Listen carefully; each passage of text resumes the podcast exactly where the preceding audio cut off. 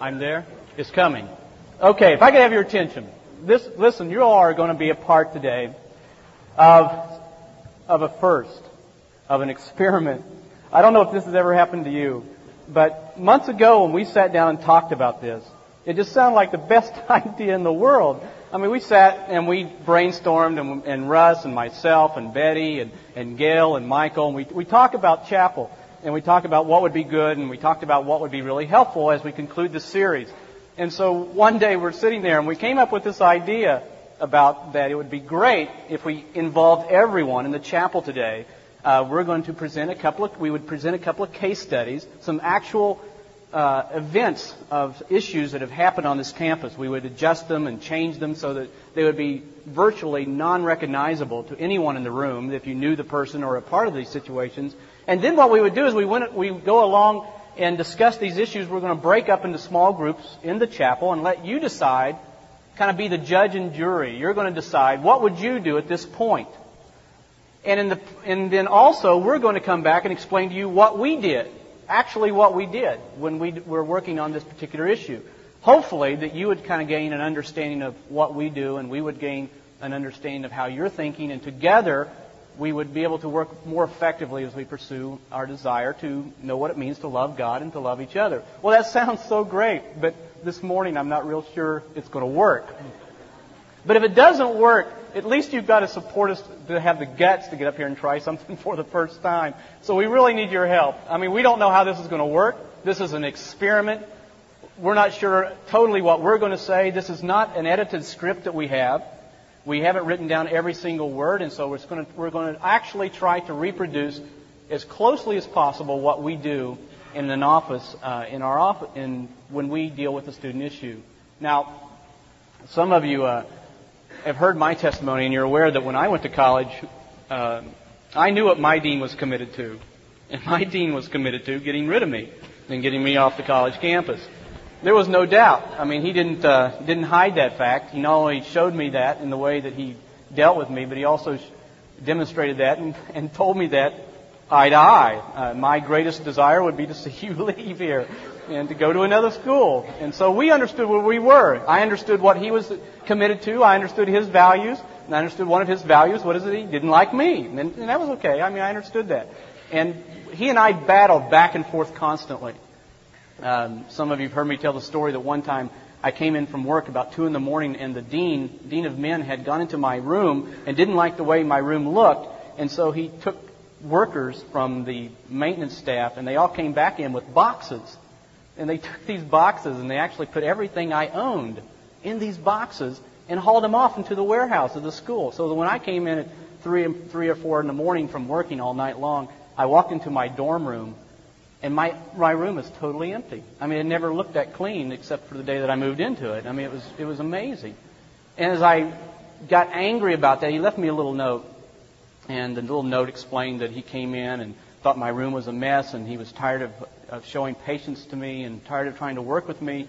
And so he was going to take all my stuff because I didn't deserve to have things in their buildings. And so he took them and informed me that he was going to sell them. Well, I don't know how you reacted to that. Now, you have to understand, now you, maybe you wouldn't have done this, but I was a brand new Christian. I had been saved about three weeks before I went to my Christian college. And so when I walked into the room the second month of school and saw my room cleared out by this, this, this lovely man, and um, what I did, and I played baseball. I was playing baseball at Temple, and that was when the, the nice metal bats had just come out. And, and I knew where this dean lived. He lived in walking distance to the dorm. And so what I did, this is the honest truth, I was so mad and so tired and so angry and so frustrated from fighting with this man because I knew he didn't care about me. I mean, he said he didn't care about me. All he cared about is that he didn't think that I should be here. And so I grabbed my bat and I thought, well, this is it. There's only one way to solve this, and this is the way I always dealt with things before, I would say. So I grabbed my bat and started walking toward his house, and I was going to end it. I was going to hopefully end him more than me. And this is the honest truth. About four, as it's getting light, I take my bat, walk to his house, get into his front of his house, and I'm going to walk in the door, you know, kick in the door or whatever, and I'm going to go to his house with the bat, and I'm going to flog him with it. And uh, I thought I was justified. I thought this, this was what the situation called for. But obviously, he'd had other students think similarly to me because when I got to his house, he had a fenced in yard with two huge Doberman pinschers in the front yard. He had had that experience before, and he had had someone apparently come to his house before wanting to deal with him. And so I couldn't go into his house. I, I had the heart to hit him, but I didn't have the heart to hit the dog, so I didn't want to do that. So I go back to my dorm room. I sit down on my steps outside my dorm and did something that I typically don't do, but I was just to my to the end of my rope. I had no idea what to do. I was a brand new Christian and just sat there and cried. I had no idea why I, this guy didn't like me. I had no idea why he couldn't just work with me. I had no idea why he didn't just try to help me, but he wasn't interested in doing that. Well, what we want to do today, hopefully, is to show you that you don't need to grab a baseball bat to get our attention. Hopefully that, that our spirit, that you understand whether you agree with all that we do or not, that our spirit is to help you understand what it means to love God and to take that love and to apply it to the relationships in your life. That's what we're trying to do. And to show you that, we're going to give you a couple of case studies. Now, in order for us to move into those case studies this morning, we have a couple of people, our staff, are going to come up here and help us. And um, we're going to talk through these things with you, and then we're going to break up. But, but well, wait, wait, wait. Excuse me a second. The, the phone. Just a second. Yeah. Well, hi, hi, Russ. Yeah. Well, no, I'm sorry. No, I meant to do that. You mean I haven't done that today? Well, okay. I'll do it right now. Russ, I love you.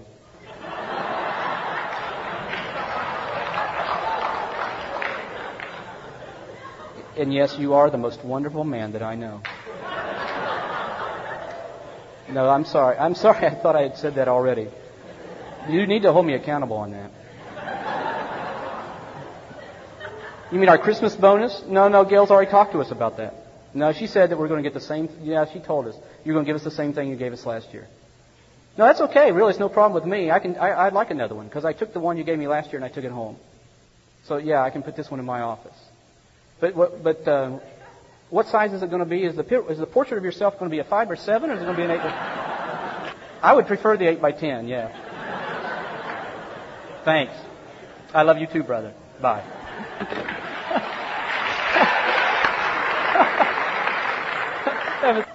okay. I. It's fortunate that I had was asked by the WASC committee to update my resume recently, so this, I'll be in good shape to, to respond to this. I calculated the other day, and I thought this was, this was, it took me a few minutes to do this, but I calculated the other day in my own life. I've been saved 13 years. And I figured it out. I sat down with my little calculator, and I figured out that in four years of college, I had to go to, to chapel every day, five days a week, uh, for an hour. And in four years of college, I spent 640 hours in chapel. In three years of seminary, I went four days a week there. I spent 384 hours in, sem- in seminary chapel.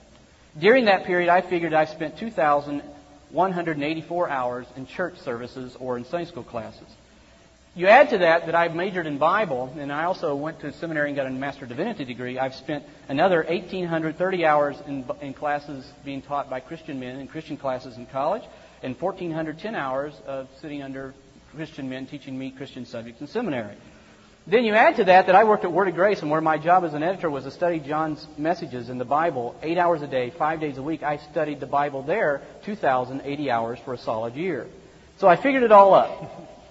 I figured that in the last 13 years, at a minimum, not including my personal study, not including the time that I've been in conferences and seminars and all that, I've spent 8,528 hours being taught the Word of God as I was sharing that with our staff yesterday, our resident life staff, I think that I could say that my need right now in my life, I, I feel this way, is that what I need help in is having someone come alongside me and tell me how to apply what I already know. I, I don't have a great need, and though every week of my life I do read the Bible, and I, every day I'm in the Word virtually, and I am learning new things. But my greatest need, I feel, is that I need to know how to live in everyday life what I already know. And that's kind of the premise of this chapel, is that we're not going to tell you anything new. We're not going to be exegeting anything. We're not going to be expositing anything. We're not going to be showing you anything new. But what we want to hopefully do is to help, is to work together so that we better understand as a group how to apply what we already know. That's, that's our goal. That's what we hope we accomplish today. And to do that, we're going to start with Ms. Price. And Ms. Price is going to share with us an actual case study. Now, don't sit there and try to figure out who this is. The names have been changed. The circumstances have been changed. Everything's been changed. That we're very confident you can identify this person. But listen to what is happening with the intention of trying to figure out what it is you would do if this person came to you and that you were involved in this rather than me and Betty and Russ. Okay? Ms. Price. Okay. Um, case study number one that we want to share with you um, has to do, we've decided to name this guy Larry for no reason at all. So if your name is Larry, don't worry about that. But we're just, but just to have a name to attach to him, we're going to call him Larry, okay? This, the situation, the case study with Larry, starts off in the um, early part of the, the school year in the dorm um, with the RD discovering that Larry has what might be considered a questionable poster on the wall in his room. Um, let's say it's a poster of a very scantily clad female person. And, um, and our approach to the approach of our staff to that kind of situation is not that um, we don't send inspectors through the rooms in the dorms to check out the posters, to take certain ones down, replace them with others. Um, what we consider is that the posters that you put on your walls in your dorm room or the pictures I might put on my wall at home are a reflection of who I am and what's in my heart and things that are going on with things that I desire and that I pursue. And it's, it's basically tells other people something about my heart attitude and about where I'm at as a person. So the resident director and happening to be in that student's room and noticing the poster at some point when he can be alone with Larry privately, he pursues that situation in that regard. Not, I'm angry with you, take the poster down, but tell me about this poster and why you've put it up and why is this poster significant to you and what's meaningful about it to you. In talking with the resident director, the student um, has a cooperative attitude, um, talks through some issues in his life, and and basically we use the word repentant, appears to be repentant about that situation and desiring to seeing that there might be some problems with the poster. Appears to be cooperative, takes the poster down. The next thing that happens in this um, situation is that there's a mandatory dorm meeting called. And, this, and Larry simply misses the dorm meeting altogether. Never says anything to the resident director ahead of time. Never shows up at the meeting. Waits for the resident director to come and find him in the dorm and say, you know, this was a mandatory meeting. What happened? Why weren't you there? Um, to find out if there are any kinds of extenuating circumstances or why Larry didn't come even before the meeting and say, I've got this emergency situation. Turns out there's not really any good reason at all why Larry missed the meeting. And he apologizes, but he doesn't seem to be deeply affected by the situation. Now, in the meantime, other things that are going on are that Larry's missing chapel. And Larry is fully aware that he has, for each semester, he has four chapel absences that are purely at his discretion to do with as he would. and so in the meantime, as he gets to three and as he gets to four, uh, the dorm staff is talking to him about that and concerned about him if he should miss the fifth chapel miss for no reason at all. Um, but Larry continues on, and he really doesn't have any reason why he's missed any of them, and he goes ahead and misses the fifth chapel. And so when the resident director talks with him, and finds out that there's really no reason at all for any one of the five misses, the resident director goes ahead and suspends him for one day from classes. Okay, which means that Larry gets a zero in class for that day and that he's not um, able to attend any of the functions that are going on on campus that day. Um, in the meantime, other things that are going on is that Larry is constantly having conflict with his roommate. Um, the roommate is talking with the resident director. Other students are involved in this and trying to be peacemakers. And Larry is just constantly, there's constantly an ongoing thing with that. in the meantime, there have been, there are a couple of students who are talking about the fact that they've been in that room a few times when they smelled smoke and felt sure that somebody was smoking in that room. They don't have any idea who that might be. In the meantime, at some point, the resident director discovers that the poster that was taken down has, over a period of two or three weeks, has been put back up, but in a location that's not quite as obvious to anybody who would walk into the room. And then all of a sudden one day, a student walks into the RD's apartment and says, you want to hear about Larry? You need to know about some things that are going on with Larry. Larry is signing out and he's staying out all night a lot of the time and you don't even know that. And he's got somebody he signs out to somebody's apartment and he never even goes there. But that's but he's staying out all night.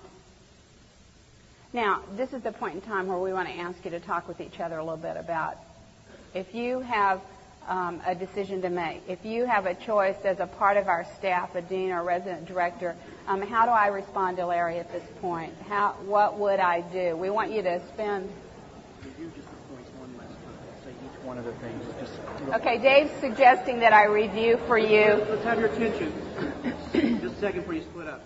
Let, let Betty just go through the points, each point. Now listen to these in, so you get them because you're going to do what we do. You're going to go into a little discussion, which is what we do. Now, this isn't real fair on our part in that when we go into a discussion, and you know this, who isn't up on this platform are the, uh, are the RDs. And the RDs are a part of all of this. In fact, most times they're the major part of all this. We didn't know how to have them up here and then also then not have the RAs up here. So you know that when we're in a discussion, it's not going to be too too dissimilar to what you're doing. We have several people talking at several different times. We're talking with the RD, we're talking with the RAs, then Betty and I talk, and Russ and Betty and I talk, Russ and I, Betty and Russ, and it's happening. And we're taking all the evidence and we're saying, God, we want to know what is the loving thing to do. So let Betty review those one last time, and then you take this evidence and you do what we try to do. You try to be a loving brother or sister to the student. That's what we want you to do. Okay, go ahead. Okay, the questionable poster um, that's taken down, the mandatory dorm meeting that's missed for no good reason, um, chapel attendance and the fifth absence that leads to a one day suspension, um, constant conflicts with other people, um, possibly smoking, but nobody really knows for sure if that's even related to Larry. Um, the posters back up, and now this other student is coming and saying that Larry's staying out all night. Okay. All right, find find three, four, five people in a little group. Turn around right now. We'll give you five to seven minutes. You discuss what you would do in this situation. Then we'll call you back. Let me give you uh, 60 more seconds. Thank you. All right. Betty's going to let you know what we did um, in just a minute. But before we do that, let's make one. We were just discussing uh, some things up here that we thought would be good to to let you know. I mean, obviously you should know this. We think most of you know this, but just so you hear it from us again. Um, this last week, my wife and I were wanting to put up an antenna on our house because we couldn't get, we can't get where we live out there in Saugus, uh, KKLA, and there, were, there are a couple of programs that are on the radio that we would like to hear, particularly Sunday afternoon. There are some talk shows, and throughout the week there are some talk shows that I would like to listen to, Jon Stewart's program and so forth. And so we checked into that and found out that I'm not allowed to put an antenna on this house that I'm renting. I mean, there's all there's this this rule in this little development that I cannot stick anything on the exterior of this house. And I thought that was the stupidest thing. I mean, I don't know if you ever, you've ever been in a situation like that, but I just thought that was dumb. I, and of course, it it doesn't seem to me that sticking a little FM antenna, which is just a little rod, basically a copper rod in the air, would make any be any problem. So I go around the house first of all and maybe you're a little more godly than I am. I thought, well, maybe I can find a spot to put it up and they won't see it, you know, or something, so I can get by with it. And then my wife, of course, who's the Holy Spirit of the home, she rebukes me and.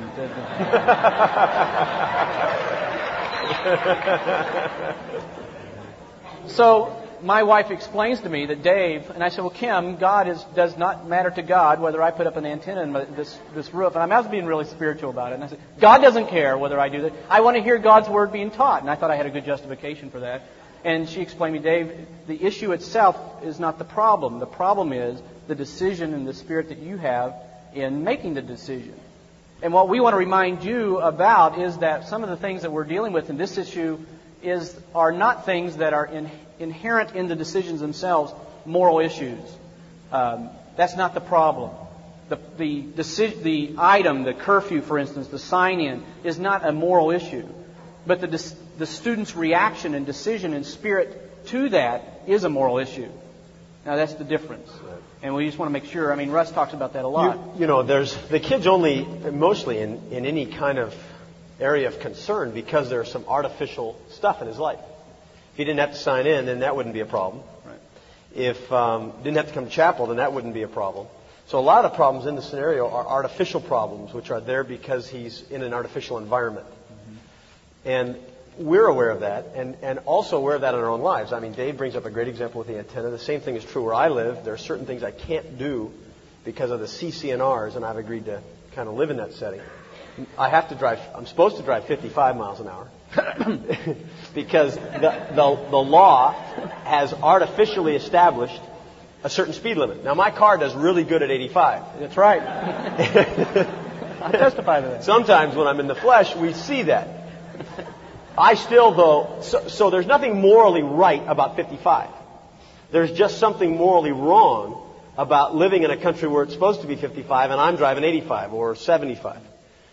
Um, so again, we don't want you to think that the person is struggling or has needs in his life for spiritual restoration because he didn't come to chapel X amount of times.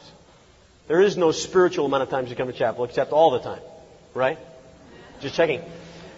Of course, of course, the real issue there, that is an artificial number, four misses, completely artificial and arbitrary. We know that, you know that. The point of concern comes is where, whether it's chapel or how fast we drive or whether or not we pay taxes to a government we think is paying, char- charging too high of taxes and then using those taxes even immorally at points, like to fund abortion or to fund a war that you might be unsupportive of, et cetera, et cetera. Isn't, is that particular thing moral in itself, but am I being immoral by not abiding by it because it's the authority that God has in my life?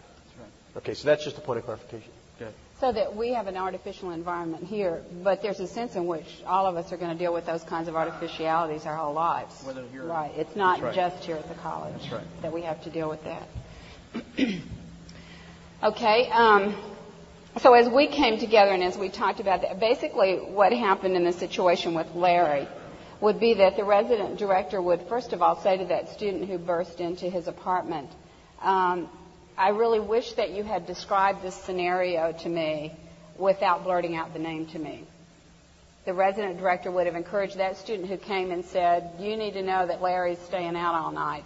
The resident director would have said, You could have come to me, described that situation without even using Larry's name. And I could have helped you and talked with you and worked with you on how you take responsibility. Not me, but you're the person who knows about that if that's in fact happening. And I can work with you and, and help you in terms of how you become the person who can be responsible to go back and love this brother in your dorm and respond to him and talk with him. So even though at that point in time now the RD knows the name of what this student is accusing Larry of and can't do anything about that. But he can still continue to work with that student to say, you go and you go and be a friend to Larry. And you talk to Larry about what's happening on this artificial sign out sheet or what's happening with the choices and decisions that he's making about how to respond to that kind of situation. At the same time, the resident director would be coming to Dave or me, or in some cases both of us, and talking with us again, giving information but not identification and saying, okay, I happen to know the name of the student, but there's really no need for you right now to know the name of the student, but I would like to give you the information that's been passed on to me, and, and you talk to me as a resident director about how I should be responding to students in this situation so that we would have the information, we would be talking with the resident director, we would be holding the resident director accountable what's happening with that situation and with the student who's going to talk to whoever the student is who's struggling in this particular area. So at that point in time, everything would be anonymous. Now, over a period of time, the resident director at that point in time is saying, here's a student in my dorm that I'm concerned about. I'm not angry with him. I'm hopefully not frustrated with him, but I'm but I'm recognizing there's some needs in his life. I'm concerned about him. I want to get to know him. I want to spend some time with him. Um, I'd like to get him and his roommate together and talk with them and pursue what are some of the relational conflicts that are going on. Why are they having a hard time getting along with each other? Working together, some relationship situations like that. So that again, a period of time goes by And not much is happening that anybody's aware of in Larry's life, except that there are some people around him, some students, the resident director who have been concerned about him, who are praying for him, who are spending time talking with him, interacting with him about things that are going on in his life. Then we hit an evening where um, he is signed out for overnight to some other place, and some situation comes up, a family emergency maybe, where the where somebody in the family calls and there's been some emergency and they're trying to find Larry, or um, possibly even some emergency in the dorm where there's a need to find him. And so because he's not in the dorm, you go look at the sign-out book to find out where he is, and somebody calls that number, and the person says, "Well, he's not here," and it's you know it's two in the morning, and so what that person who's trying to handle an emergency says, "Well, as soon as he gets there, could you have him call this number. And then the next time you see Larry is when he returns to the dorm about 7 or 8 the next morning when he's never gotten the message and he's never responded to the need to respond to the phone call. And he comes back to have to deal with the emergency kind of situation. Uh, but now the person, the resident director, who's been aware of this emergency and trying to contact him, is aware that he did sign out for a place that he never showed up that night. Now, can we break into groups again? And have you talk about now, at this point in time, what would you do in that situation? Okay, take five minutes, talk about that, and uh, we'll come back and let you know what we did. Go ahead. Let, uh, let us, um, as you're working through this, let us give you again two other things that we want to make sure they're clear to you on how we think and, and what we're doing. Um, number one, we want to make sure that you know that we don't call people. I don't call people. Betty doesn't call people. RDs don't call people. If you, we, when we, when you sign out, we're not out there making phone calls, contacting people, trying to find out if you're doing something bad. That's not why we're doing what we're doing. If phone calls are made, it is made, and, and I, and you just have to trust us on this because I can all, all, I'm telling you is our motive, and I know my motive, and I know Russ's, and I know Betty's, and I know the RD's. When we make phone calls, it is out of a genuine concern that something might be wrong, and that this person there may be trouble in this person's life. Um, and we have the experience, and already in being here, and I've been here the shortest of anybody on the platform, and I've had the experience twice when someone didn't show up, when they didn't sign out for curfew, and we started trying to find out where they were in, two, in one case that I dealt with, and Russ was just sharing another case that they that Betty and uh, he dealt with. In one case that I dealt with, I know that we started calling. We call the the RD calls the friends. The RD calls the uh, tries to start looking and see if maybe there's any reason to be concerned about why this person isn't in. And in one situation, one of our RDs started making some calls, and we found out from a good friend that this person had a really is having a really tough time. They're having a really tough time in their family, a really tough time at school. Uh, this particular day or the day before was a really particularly bad time at work, and uh, there was a lot of rejection there. And there was a lot of reasons for us to be concerned about the state that this person was in. In fact, one friend said to the RD, "Well, I think uh, my concern is that so and so has said something about killing themselves." Well, you know, when we hear that and it's two in the morning, I mean, you don't have an RD go back to bed and say, well, you know, that's the end of that, and we'll just have to see what happens in the morning. That isn't what happened. What happens is, is, is that your RDs, being the concerned people that they are and the mature people that they are, when they come across that evidence, I don't care what time it is, they start getting on the phone to me, they, they get on the phone to Betty, and then we'll get on the phone to Russ, and we're trying to figure out what should we do? How far should we go to try to locate this student? Do that. We do whatever is necessary to intervene in any way that we can to hopefully uh, be a part of preventing something very tragic from happening. And that takes place. And so in this situation, that's what's happening. We're not calling to so that we can call your mommy and say, you know, little so-and-so didn't sign out and we found out that he lied to us. You know, I mean, we don't do that. That's not what we're trying to do. And so that's not what we did in this situation. Okay part of what we're wanting to share with you too is at this point in time, when we are trying to work with making a decision, and where with a student like Larry, where over a period of months a pattern has been established, and over a period of months there have been a number of people working with him, um, spending time with him, pursuing him, and seeking to give him some direction and to be a friend to him. Um, then we are put in a position as more and more and more things happen, and there's more and more of a pattern established of a real lack of repentance, um, that we have to make some decision at points in time about whether somebody like Larry is not really ready to live in a community like this and to be a student here, and that maybe he does need to leave the college. And one of the things that we want you to know is that we're very much aware that as we seek to prayerfully make those decisions, that we're not infallible, that we don't always have all of the information that's involved in the situation. Um, we try never to make snap, quick decisions about anything that is that serious and that important in a student's life.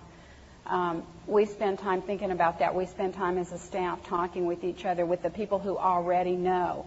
Um, we don't walk into RD meetings and announce situations like that. In this case, um, no RD but the RD who is in Larry's dorm would even know these events. Sometimes we might mention the situation to others and ask them to pray with us again without mentioning a name.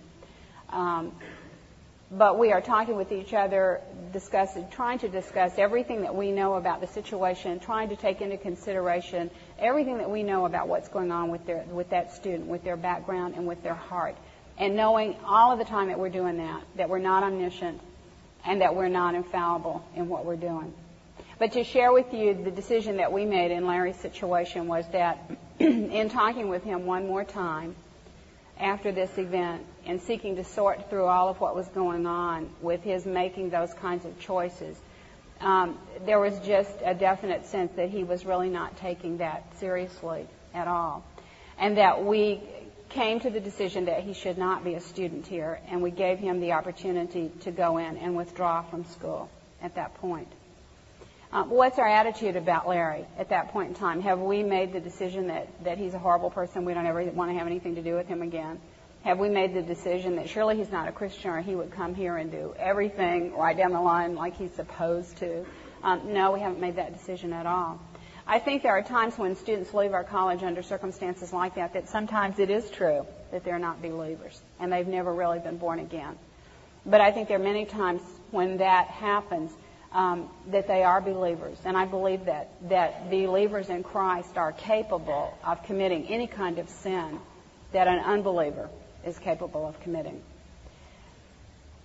I believe that there are times when students leave our college under those kinds of circumstances and they are believers and this just happens to be a period of time in their lives when they are really struggling or they are really in rebellion or they really have issues in their lives that they just can't get it together and they can't sort out. And all of us know examples of students who have gone through that kind of thing and then maybe a year down the road, maybe five, ten years down the road, everything is totally turned around for them. And they are pursuing God and they are walking with the Lord and they look back on their some of their college days and college experiences like, Ugh, you know, that was really awful. Um, I wish that had never happened.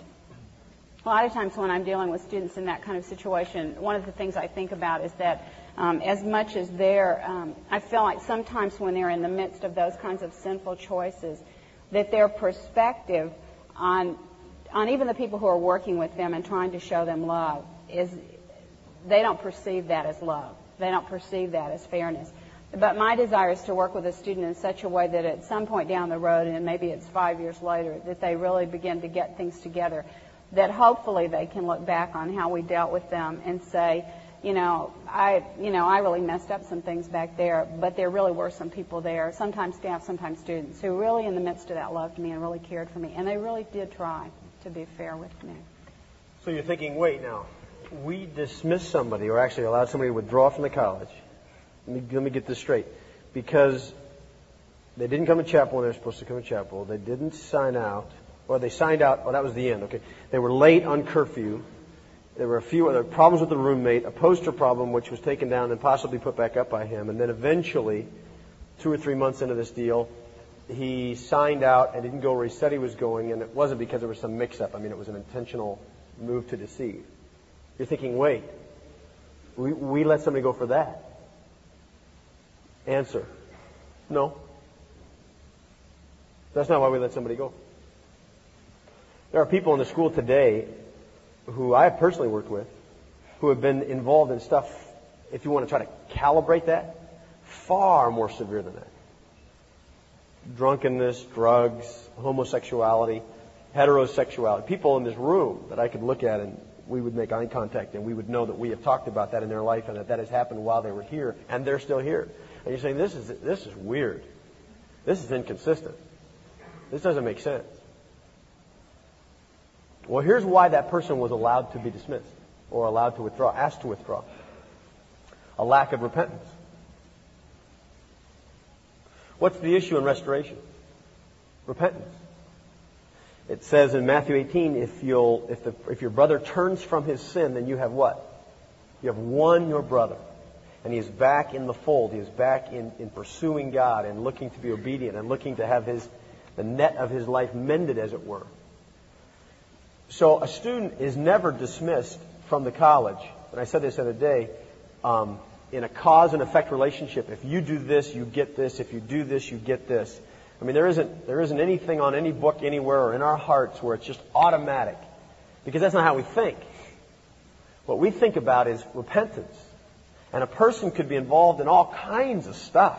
Far, like I say, far more severe than that scenario. But if there's a continual evidence of, you know, I'm really wrong, and I can see that, and, I, and I, I'm looking for some help, and I don't, I don't want to do that anymore, and I'd like to change. And then maybe they say that, and three weeks later or four weeks later, they stumble again, but when they're confronted or caught, so to speak, as Galatians says, and they're talked to, they go, you know, it's true. That's what I was doing, and I'm wrong, and I don't want to do that, I want to change. Oftentimes, you'll go through that cycle with somebody because spiritual growth is not instantaneous, right? You can fall a lot of times before you learn how to walk. And that's a completely different thing, and the sins involved in that may be far more severe than that. But when you run into a situation or in a long line of situations like this, several months, several contacts from roommates, several contacts from a friend, several contacts from a resident director, several times with a dean who's looking across the desk saying, I don't want to kick you out of here, I want to help you. I want to talk to you about a, a complete lack of submission in your life and all kinds of behavior that's revealing that. And you and I know what happens in our own hearts when you're out of submission to authority. The Spirit of God begins to convict you, Psalm 32. You dry up like from the fervor heat of summer and you walk around like there's a million pounds on your back and the dean or I or an RD is sitting there saying, come on, let's get that thing off. Let's repent. Let's, let's, and even though you might not agree with that rule, let's repent and come back under the authority of God in your life via the school at that point or the government or wherever you happen to be in your life and walk back into obedience and be fruitful. And the guy's sitting there going, uh-uh, I'm not interested in that. Said that the first time, said that the second time, said that the third time, said that the fourth time. Over three or four months, you go, my land, this is really hard. This is a believer who's saying to be a believer, we would assume is a believer, who is resisting the impact of loving people in his life, not to spank him on the hand and make him obey, to call him back to obedience and restoration and health with a consistent stick it in your ear. Not interested. That person is the person right. who is invited to leave. And, and to piggyback even on that, our decision to do that, we know, I mean, yesterday I went to the LA County Fair and there's a little booth, if you've been there, that's a handwriting analysis booth. You've seen this little thing? It's got these great big machines and computers. And according to their claim, to the poster, if I'll write my name out on this little piece of paper and they run it through this machine, they, they will tell me everything about my life, uh, you know, scientifically and, and, and mechanically. Well, I guarantee you, we would all, the RDs would love to have this ability, the RAs would love to have this ability. We know that you would love to have the ability to just simply write on a piece of paper or type on a piece of paper a description that we've just given you and to have the infallible, God-given answer to the problem. It just doesn't happen that way we are making decisions based upon our experience, based upon what we understand about the dynamics of spiritual life, what we understand about the person's situation.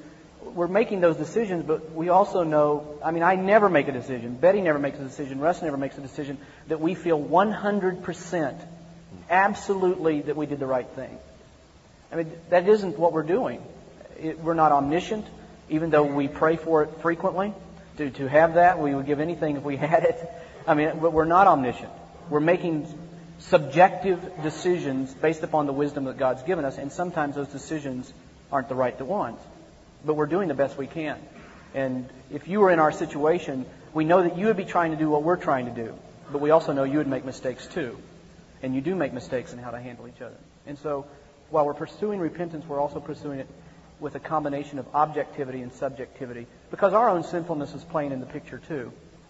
And, and it's hard not to be in a situation and, and to kind of keep total objectivity. In fact, it's impossible. It's, but we're trying, we're working through it the best we can. Now we had one more, we had one more scenario, and we're not going to be able to get through that because of time, because we, we're committed to getting you out of time, out here, out of here on time today.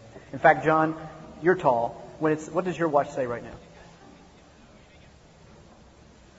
11:27. When it's 11:30, you're two minutes fast. So when it's 11:30, just stand up. Okay, that'll be my flag that we need to pray. Let me let me just tell you about this last situation, and then maybe Russ and Betty and I can comment on the dynamics of confrontation. The last situation we have a couple. The couple, both are in leadership. It's a male, female. They're both living off campus. They're both involved in leadership. And a student comes to us and informs us that without giving us the names, that they know that this couple uh, is involved in, in premarital sex. They're involved in sexual immorality. Without, so we tell that student to go after them. We'll hold them accountable. We tell them how to do it. The student comes to us not tattletelling, but with a really a burdened heart and, and, a, and a confusion on how to handle it. And so we instruct the student how to go after those, that couple because they're friends of hers. And so she does that, and we hold her accountable. We try to help her in walking through that situation. But in the, and in the process, the couple comes to us and says that they would like to have help. And they would do anything that we would ask them to do to be helped because they're struggling with this sin. And we really felt that they, it was a genuine response. We felt like there was evidence of genuine repentance.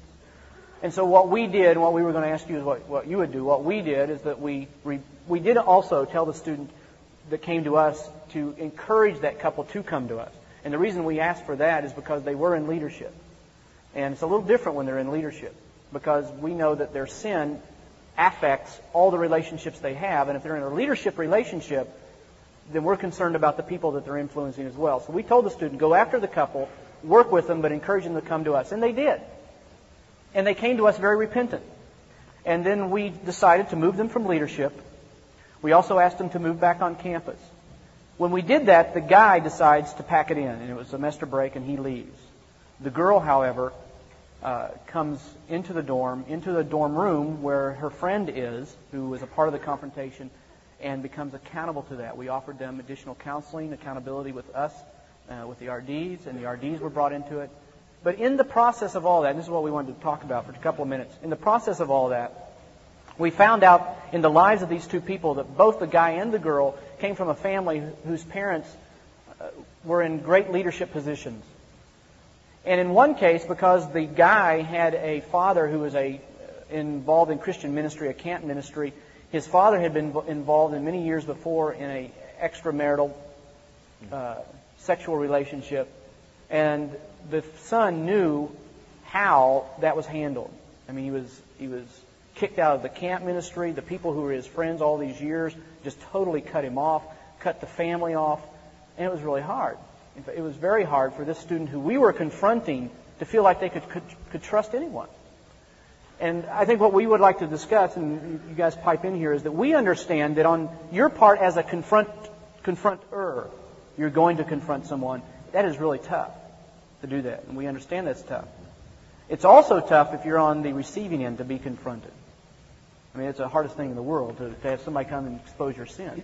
That's really true. Just um, this week or last week, I was driving in my car with Kelly Bird, um, one of my best friends in the whole world.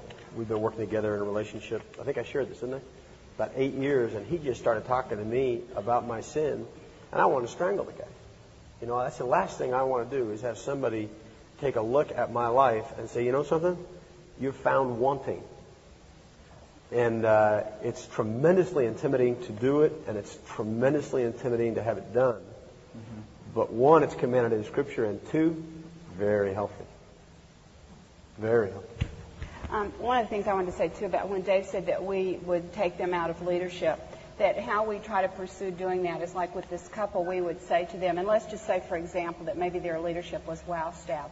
That what we wouldn't say, oh sure, you do it with me. Okay, good. I also asked him not to do it while I was talking. Yeah, right.